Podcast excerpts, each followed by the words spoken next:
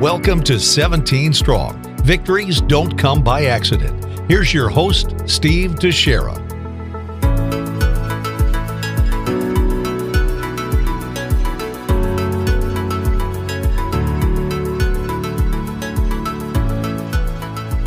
Thank you, Andy.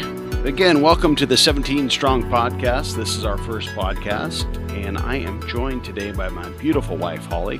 Hi, babe. Hi, how are you? Good, good. So we're going to talk a little bit about Ryan's story today. Okay. Why don't you uh, get us started with what he was like as a baby, and we'll go from there. Okay. Uh, Ryan Stephen Teixeira. He came early, uh, about a week early. He was born October thirteenth, nineteen ninety-six. Um, he was an amazing kid from the beginning. He um, was very energetic and typical boy, you know, lots of energy. I can remember as a three-year-old, he could throw a baseball up in the air and hit it with the baseball bat. So he was had really amazing motor skills. He did. He was very, very good at that. Yeah. And do you remember him um, riding a bike for the first time? Yeah. He was three years old and we literally pushed him and he just got the hang of it. Yeah, it kind of just came natural. That's the kind of kid that he was. He was a problem solver, solver, don't you think? Yeah. Totally. Yeah. So another thing that I can remember very vividly, and this is kind of a funny story, is when he was five, he we had a birthday party for him, and he asked for catcher's gear. And uh, I asked him, "Why do you want catcher's gear?" And he said, "You know, Mom, the pitcher and the catcher, they talk." And I said, "Yeah, what do they talk about?" He goes, "I don't know, but I'm going to find out." So he, I remember that like it was yesterday. Yes, he was funny. And he got catcher's gear. And um, he was not um, too much of a catcher, but um, nope. He really played the infield. He played more of the, um, the shortstop and the third base. So um, that was his um, probably primary positions. Uh, but I do remember this, and Steve, you can join in and help me with this one. Um, about ten or eleven years old, he was invited to be on a club baseball team. Yeah, travel ball for the first time. That's yeah. right. So he was able to pick his own number, where before they were just kind of assigned to you, whatever, right. you know, sizes they had or whatever. And this time he was able to pick his number. And I remember him really wanting to pick wisely, and he wanted something that meant something to him. And so did he, he came to you. He came to me and asked me, he said, "Dad, can you find something that has the meaning of numbers?" And so I said, "Sure." And I just Googled the biblical meaning of numbers. And, uh, you know, it came up with a list of a couple pages long. And when he came across number seventeen, he said, "That's my number."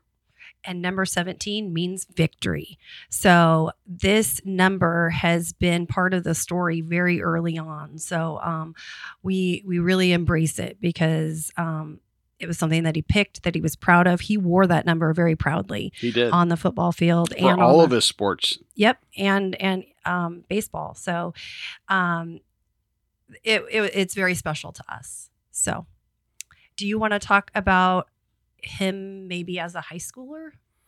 You know, as Ryan became the competitive athlete that he was, um, his passion was in everything that he did. He never did anything Uh, halfway. He went all in, whether it was football, whether it was baseball, whether he was trying for basketball, you know, it didn't really matter. He was, he was all in. So it was important to us to, to give both of our boys every opportunity to exceed in, in whatever they did. And baseball, he was a natural, um, you know, playing shortstop, third base, first base, it didn't matter. He was a natural. He loved the game. He was a student of the game and uh, everything about it. And as he approached high school, it was uh, very apparent that um, he was he was on his way. And uh, he varsity lettered as a freshman. Yeah. So as a freshman, that's right. He was playing varsity baseball. Uh, he had an opportunity to, to go up on the football team uh, when as they, a sophomore. As a sophomore, when they made it to the state uh, championship, I believe it was. That's right. And, um, you know, football, he was just as good at. He could have very easily had a football scholarship. And in fact, it wasn't until later on after Ryan had passed that we realized that he even got an offer to go play football at a college that he never even told us about because he, he just was not on his radar. It was nothing that he wanted to do. But I think the thing that strikes me the most with Ryan is the fact is how he's a team leader. You know, he was the, the first one there, the last one to leave. He was an encourager for everyone. It I think he loved to see others succeed. He did. More than his himself. Yeah. He was very much an encourager of others, which we love to see that. Totally, totally.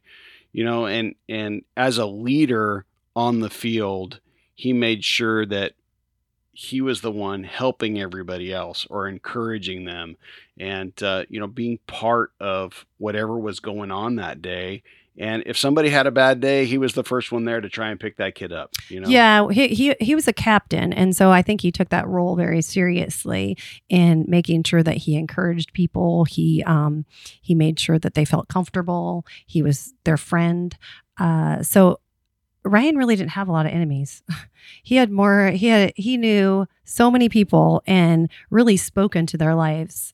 It was really neat. Yeah. He was the one that would lead the team prayer.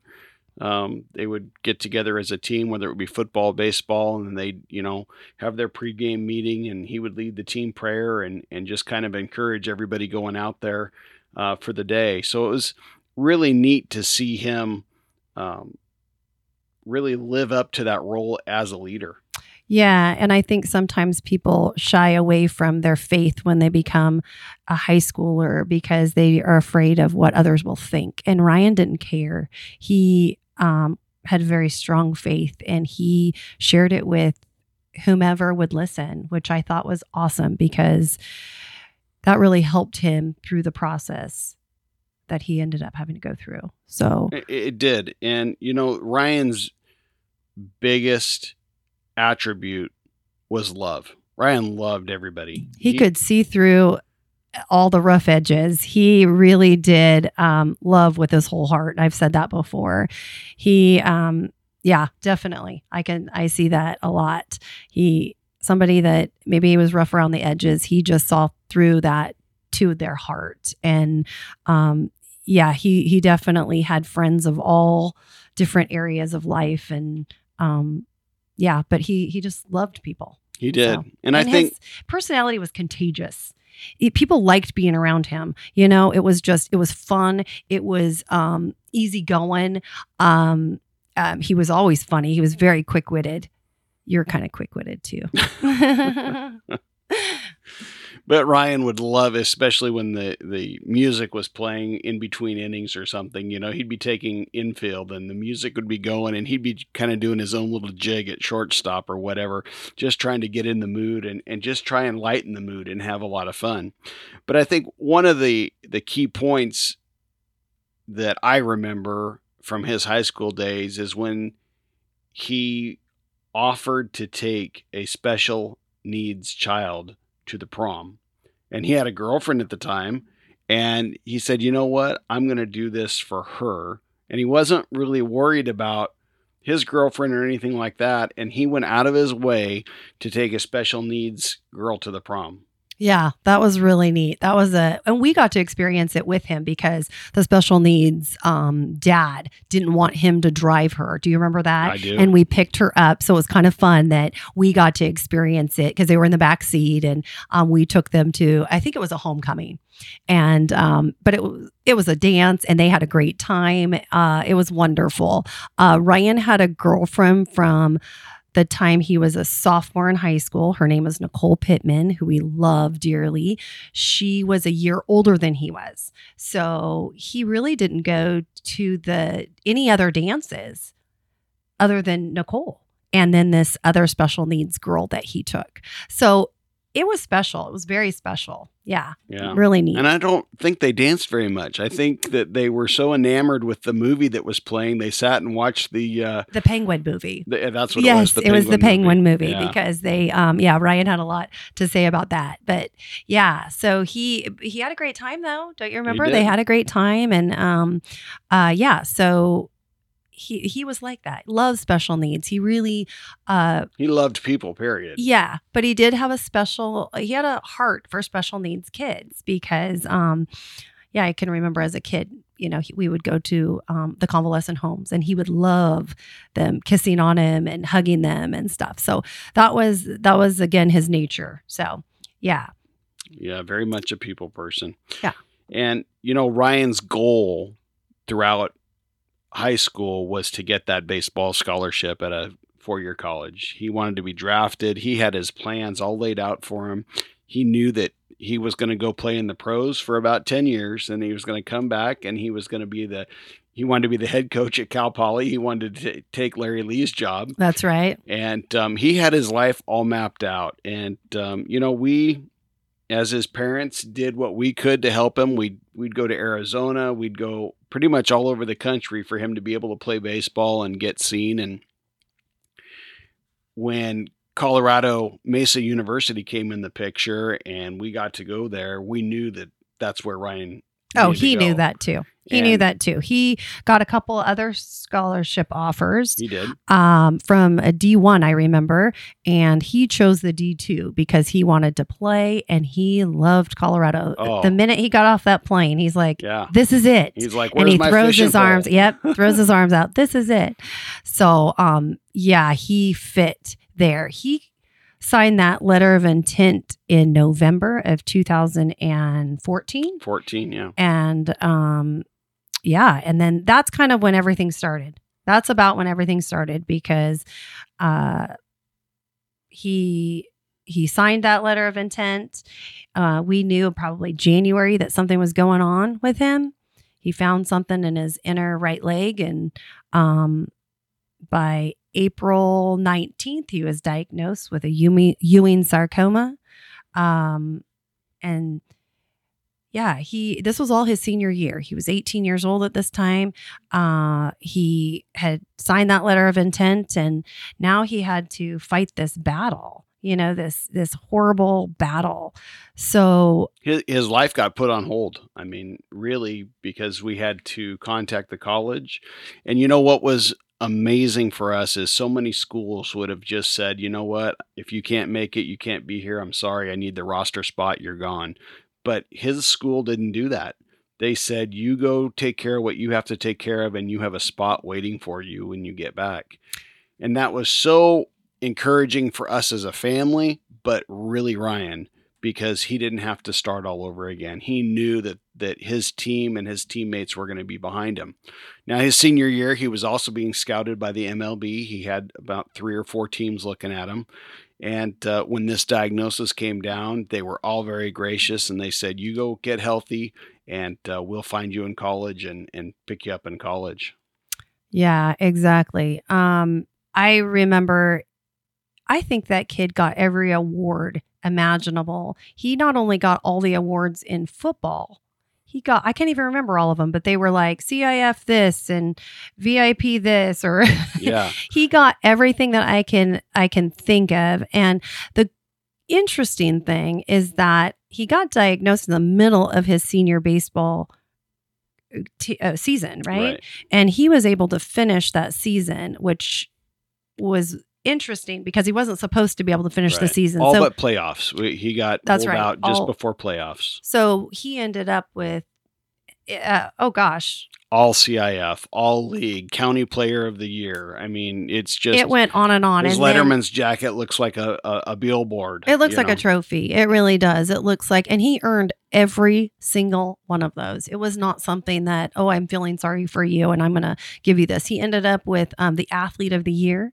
which was incredible honor, absolutely incredible honor that he did that.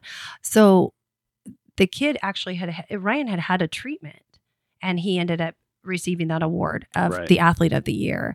Um, so, and we got interviewed after that for the news and all this other stuff because they wanted to understand what was going on with him. And he was very public about his story, which was really hard for me as a mom having to go through this. And it was so difficult. But early on when um, he got diagnosed, they tried to do a story on Ryan without talking to us, and it was all wrong. Do you remember that? I do. All? I do vaguely remember that. And yeah. then Ryan goes, well, if they're going to tell my story, they're going to get it right. And so he decided that he was going to make it really public, and he did.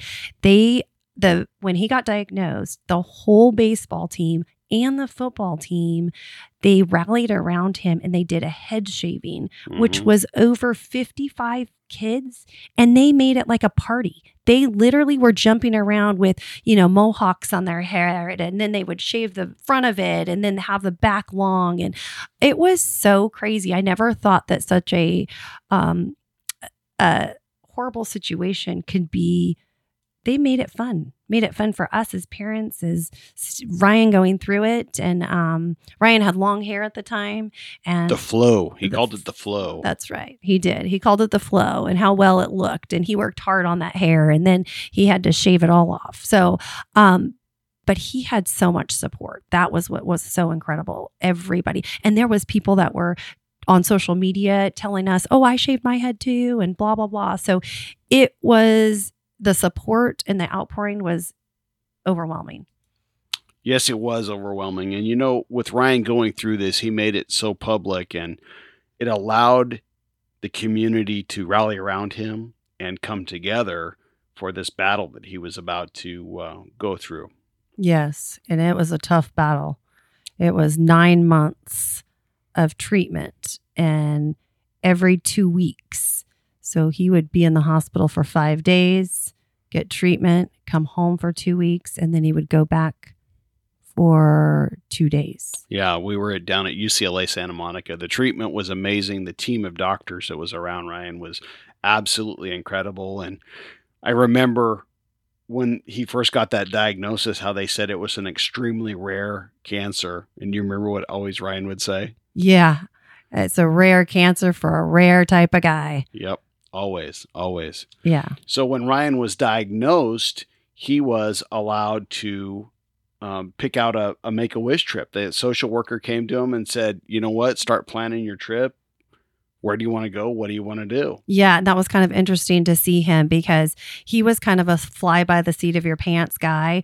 And he literally, he planned where he was going, what he was going to do, who he was going with, what type of... Remember what um, time of year he was going to go? There was just so much that went into it. It took him about uh, two weeks to plan this and what he wanted to do. And I was overwhelmed because he really did his homework on this. So he, he was excited. He did. He was going to go duck hunting with the Mike Trout of duck hunting. You That's what that? he would call it, yeah. was the Mike Trout of duck hunting. And it was called Habitat Flats. Right. But he had it all planned. He He really planned it out well. And what? Two weeks, a month after, yeah. that same social worker came back in and said, you don't qualify because you were diagnosed at eighteen years old. And the guidelines to make a wish is you have to be diagnosed prior to your eighteenth birthday. So he really felt like the rug was pulled out from underneath oh, him. Oh, totally. He was, he was devastated, you know, devastated, blindsided. I mean, yeah, everything he was, that he had planned, he's like, I, I don't get it. You just told me I qualify and now you don't. That's right. And then when he explained his trip to the social worker, what he was going to do, they said, oh, you wouldn't be able to do that anyway, because um, these organizations don't allow trips with guns or anything like that. That's right. So he's like, you know what? Anybody that goes through this deserves something to look forward to. Oh, yeah. And I should be able to do what I want to do, not what they tell me I have to do. That's correct. He was very adamant. And um, remember, he would take his duck calls to the hospital. Oh, that was classic. Yeah, he would. He was so funny. He had duck calls and he would quack them to certain nurses. Every nurse would... had their own call. Yeah, every nurse. So funny. Yeah, it was hilarious. And they they were funny. They really loved it. They thought oh. it was like a, a badge of honor that they got a duck call. Yeah. No, he... Uh...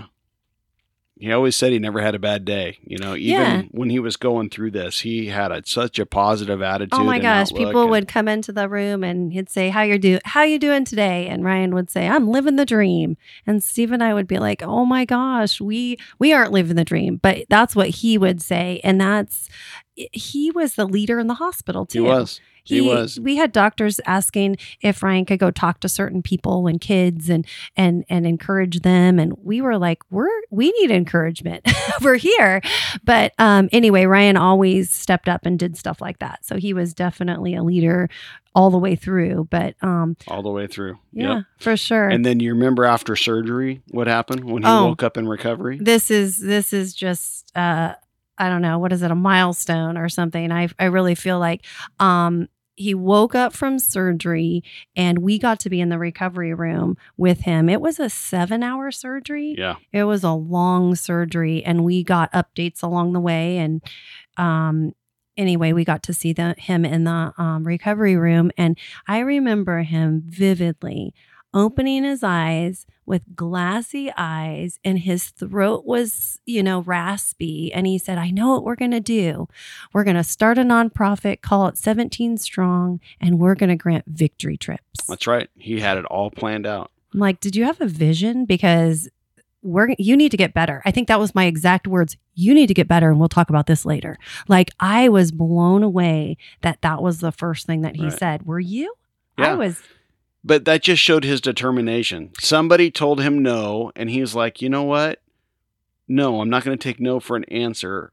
These people, I deserve these trips. So we're going to make this happen for other people. That's right. But I believe wholeheartedly that was the day that seventeen Strong was born. Completely. Completely. Yeah. Yep. seventeen Strong was coined by his cousin. Yep. Right when he got diagnosed. Right. We have a picture of them at the head shaving.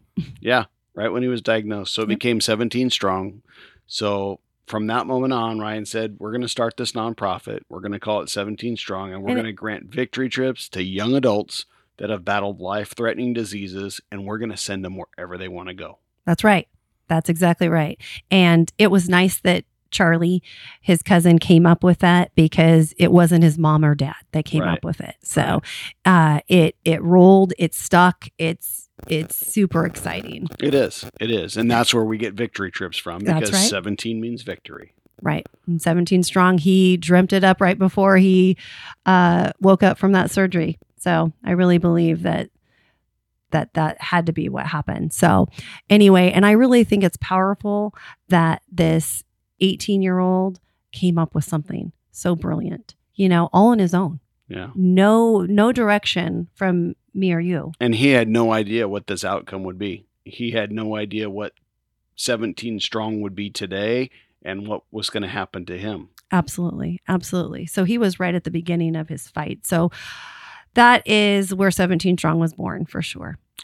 And with that, we are going to wrap up today's podcast. We will continue next month with the continuation of Ryan's story and seventeen Strong and what we've been doing. We are also going to be interviewing some of our Victory Trip recipients. That'll be fun. That will be fun. So from all of us at seventeen Strong, remember, attitude is everything, and have a blessed day. You've been listening to seventeen Strong. Victories don't come by accident. To be part of the show, make a donation, or request more information, go to seventeen strong dot org. That's S E V E N T E E N strong dot org.